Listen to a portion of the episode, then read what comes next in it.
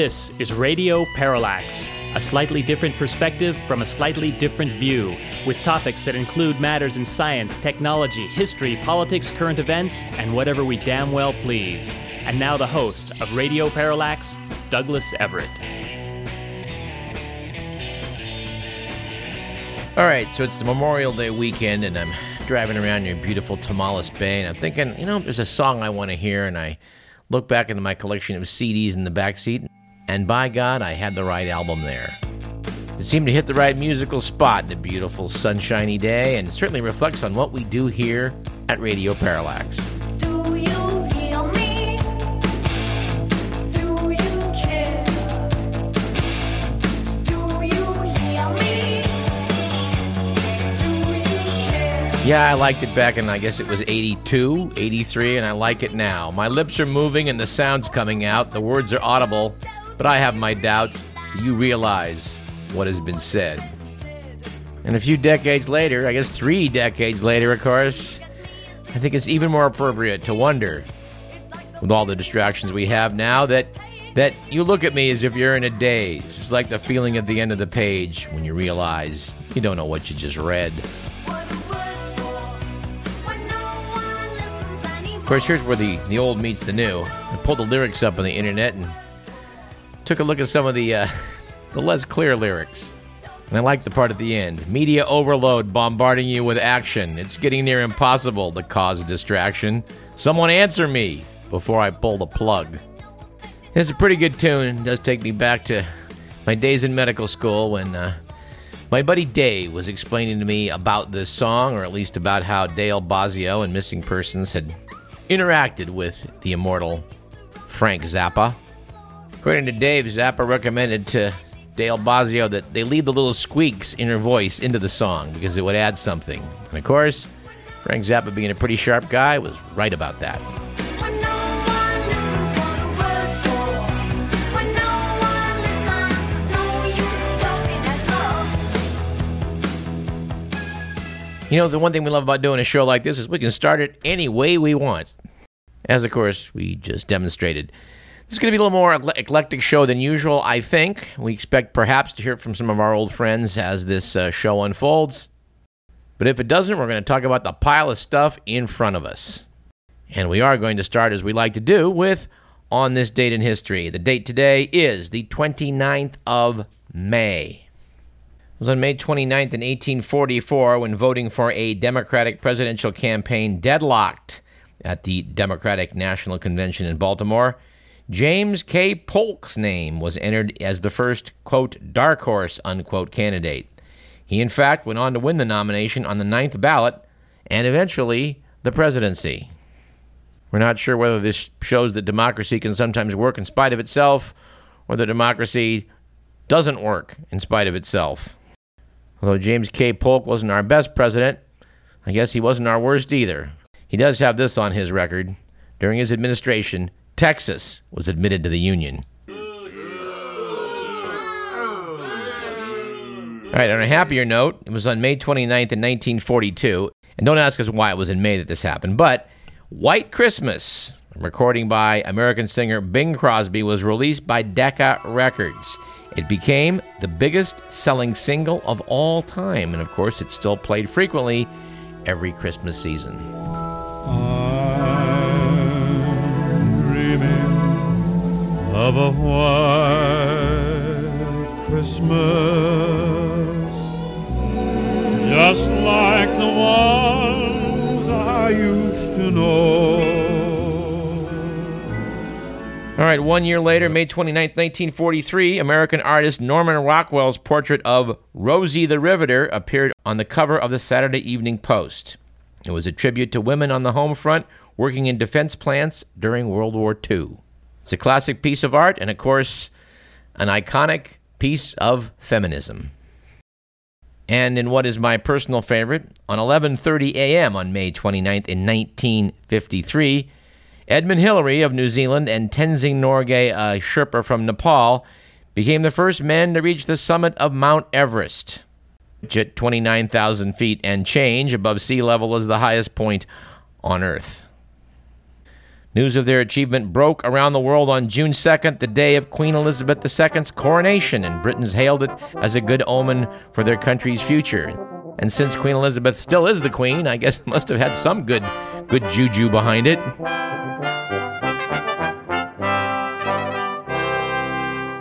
All right, our quote of the day comes from David Foster Wallace, who once said, The truth will set you free, but not until it's finished with you.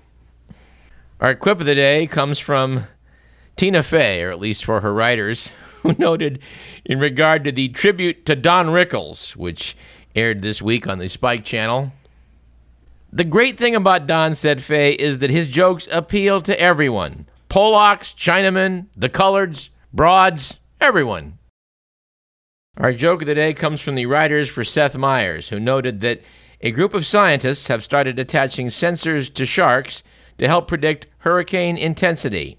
They're hoping the information they gather will save enough lives to offset the number of lives lost attaching sensors to sharks.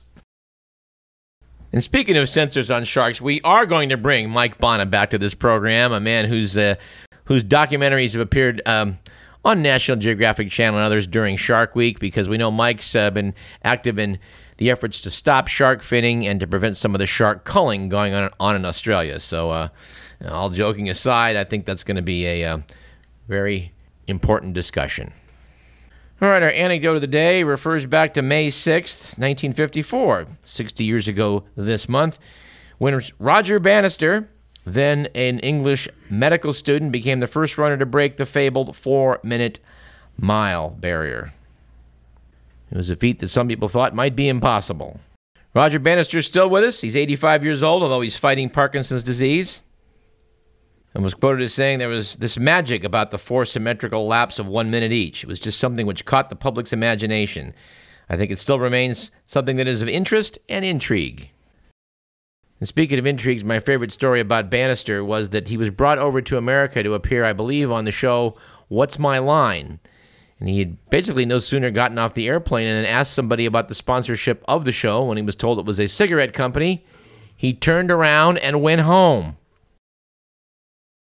He said that as a medical student, he could not possibly condone a program that would, in its own way, promote smoking. And to that we say, good on you, Roger Bannister. Our stat of the day, according to GQ, is that with the number of rich people booming worldwide, there's a growing demand for domestics to serve them. Four decades ago, there were, there were only a few hundred butlers left in Britain. Today, there are 10,000. And as you might expect, the fastest growing butler market is China. And our bonus stat of the day, which, according to the Washington Post, may be a sign of how quickly attitudes are changing in this country three, the number would be three openly gay Republicans are running for Congress this year. And uh, a few weeks back, we decided we would put a good news item or try to on most shows. And I think that the perfect uh, item that represents good news would be this. According to Carleton University psychological professor Patrick Hill, having a sense of purpose may add years to your life, and the benefit can be realized throughout adulthood. This is based on a long term study that tracked the physical and mental health of more than 6,000 Americans aged 20 to 75. Previous research had shown purposefulness to be one of the strongest predictors of longevity, but this may be the first time its impact on mortality has been isolated from other influences. At the outset, participants' sense of purpose was assessed according to their response to statements such as Some people wander aimlessly through life, but I'm not one of them. They also answered questions about their emotional state and the quality of their relationships. Over the 14 year study period, about 9% of the group died, and those subjects had all scored lower than their counterparts when it came to purposefulness. Reportedly, these findings held even after controlling for factors such as positive outlook, which suggests that purpose itself can drive longevity. Patrick Hill told the BBC finding a direction for life and setting overarching goals for what you want to achieve can help you actually live longer, regardless of when you find your purpose. Our purpose, by the way, at Radio Parallax is to inform while we entertain. I kind of did like that uh, statement that they assessed people with in that study. Some people wander aimlessly through life, but I am not one of them. Our variation on that, which I think we've used before, is that some people go through life making things happen. Some people go through life watching things happen. And some people go through life saying, What happened? And I think we're going to segue straight off at this point into the good, the bad, and the ugly.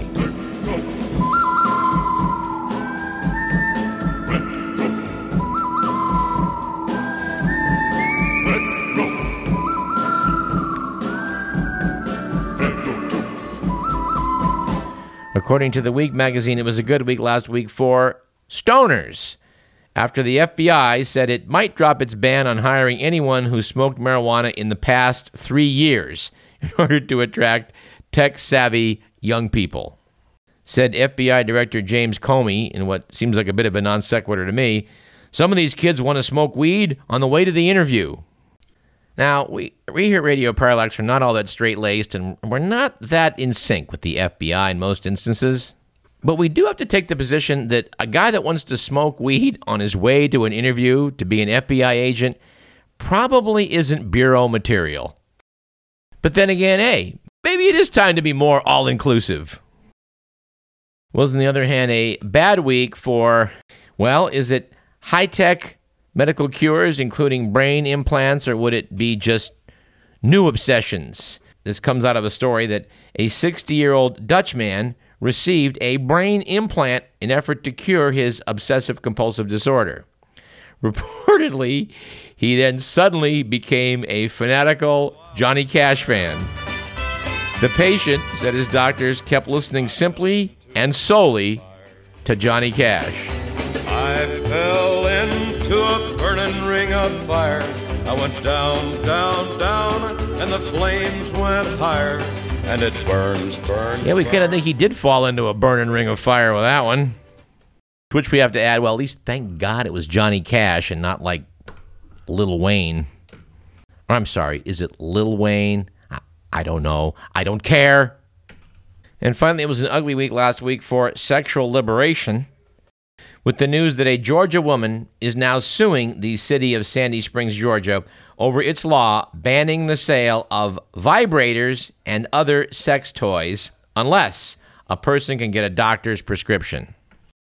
Now, I have to say, as a practicing physician and as a practicing physician who, by virtue of having a clinic that treats erectile dysfunction, deals with sexual issues on a daily basis, I have to say that I don't want to be bothered writing prescriptions for sex toys.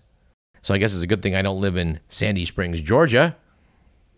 But at any rate, Melissa Davenport, the person doing the suing, says that sex toys saved her marriage after 24 years when she developed multiple sclerosis. Said Melissa, the law says the government can stick its nose in your bedroom. It's appalling.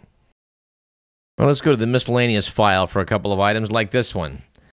Evidently, General Motors had 68 terms. They actually listed 68 terms and told their employees not to use those in written reports documenting potential vehicle safety issues. Words like safety, problem, and defect. This list apparently came to light as part of the ongoing investigation into the company's decade long failure to disclose defective ignition switches that have been linked to 13 deaths. In case you're keeping score, safety inspection workers were also banned from using words like dangerous, horrific, and rolling sarcophagus in official documents. And, you know, oh, this, this is a bit of a shocker. Radio Parallax may find itself somewhat in sync with not only the FBI, but also GM, and noting that a term like rolling sarcophagus in a memo just, just probably isn't a good idea. As the GM legal department pointed out, the use of such terms could later be construed as a legal admission of wrongdoing. The automaker has recalled more than 15 million vehicles so far this year, and federal investigators last week slapped GM with a record $35 million fine for its handling of the ignition defect matter. Also, from the miscellaneous file, we have a piece from USA Today written by a Traci Watson. Starts out by asking, and You thought Gym Rat was just a figure of speech? Well, after scientists set up little exercise wheels in the great outdoors, they found out that wild animals, from mice to rats to frogs gave the workout equipment a spin with no personal trainer in sight. Evidently, one marathon mouse ran for 18 minutes on one of the wheels, which were similar to those used by cage hamsters, mice, rats, and other pets. Apparently, even slugs use the wheels, though it's not clear they succeeded in raising their heart rates. According to Johanna Meijer of Leiden University Medical Center in the Netherlands, even if animals are in nature, even if they have lots of space around them and, and can do whatever they want, they also run on the wheel. And they do that quite a bit.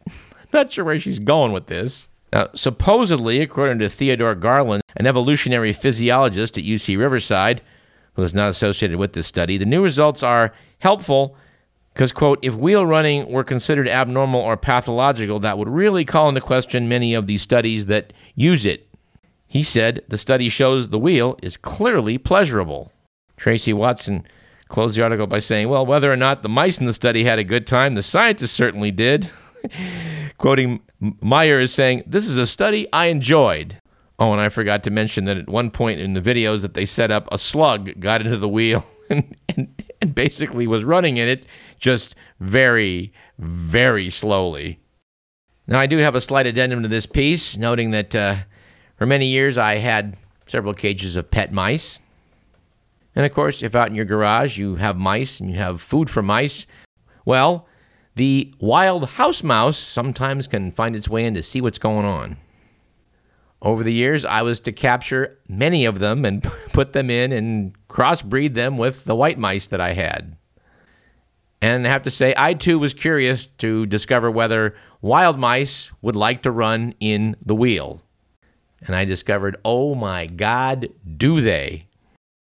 In fact, in general, the wild mice were the Roger Bannisters of the uh, the rodent world. They would climb in that thing and just go pedal to the metal. And yes, for whatever reason, which I certainly could never figure it out, they do seem to enjoy it. There's a lot of talk these days about whether exercise is a, is a good kind of addiction. In fact, on Tuesday on National Public Radio, they were talking to a guy who'd run, uh, he was a track coach somewhere, I think in Southern California. I think he'd run for 45 straight years. Every day he'd run at least a mile, setting a record of like 16,000 and, you know, some odd straight days of running. His viewpoint was that it was a, his viewpoint certainly was that it was a good kind of addiction. And, um, he may be right. We'll, we'll talk about this more in the future. We've taken the position, and we're going to stick by it, that uh, one of the very few things in the world that's probably everything it's cracked up to be would be exercise. All right, we want to quote at least one letter to the editor, and I wish it was a letter to us playing editor, but in fact, it was from Bert Wilson, who appeared on this program a couple years ago talking about water issues. The irascible Mr. Wilson wrote the Sacramento Bee to say the following Regarding Delta Tunnel Plan criticized, there are actually three Delta science programs, each with a different charge. In addition to the Independent Science Board, there is the Delta Science Program and the Collaborative Science and Adaptive Management Program. The latter is capable of muddying all the science waters. Brenda Burman, Special Projects Manager for the Bay Delta Initiatives for the Metropolitan Water District, has been quoted as describing the responsibilities of the Collaborative Science and Adaptive Management Program as follows. That group is charged with coming up with recommendations and with putting together the plans of what should go forward. What they do goes to a policy group comprised of general managers and CEOs of water agencies, directors of state agencies, regional directors, and representatives from NGOs, non governmental organizations. Said Bert Wilson, Holy cow, the fix was never more in than it is with science and the Delta.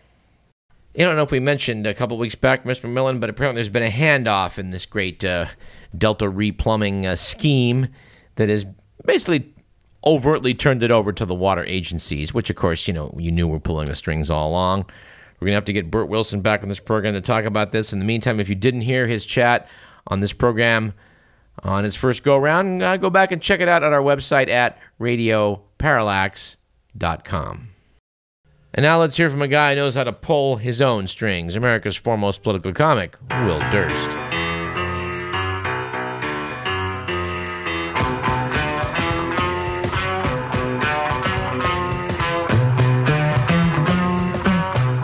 Hey guys, Will Durst here to say congratulations to all you new graduates out there and welcome to the real world. You'll find it surprisingly similar to the environment you just left behind, only different. For one thing, less keggers, unless you're headed for investment banking. Obviously, most of the advice you've gotten so far is as predictable as Nat King Cole in the elevator while Christmas shopping at Macy's. Typical cliches winners never quit, and quitters never win, and get up one more time, then they knock you down, and nose and toes the same way goes, blah blah, hooty doo. Unrealistic, optimistic balderdash. What you really need at this time is some advice guaranteed to cut through all the sophomoric platitudes. And you've come to the right place, because here they are nine pieces of real world advice for today's grads. Might not be what you want to hear, but guaranteed to help. The number one thing to remember is the five second rule does not apply to ballparks, bus stations, or hospital waiting rooms. Think of getting tattoos like feeding gremlins, not to be done after midnight. No matter what you see on TV, overturned wooden tables are not adequate protection from assault weapons. You can't fix stupid.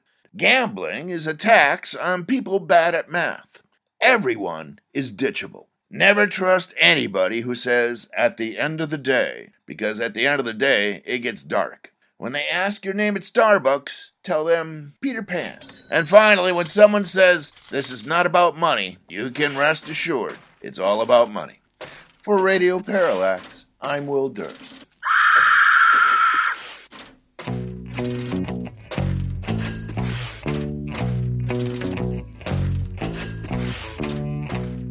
And I gotta say, Will does remind me of a quote attributed to Woody Allen, purportedly made to a graduating class during a commencement speech, which was that two paths lie ahead of you. One leads to utter despair, and the other to extinction. May you have the wisdom to choose wisely. We choose at this moment to take a short break. Let's let's do that. Uh, you're listening to Radio Parallax. I'm Douglas Everett. We got lots more. Don't go anywhere.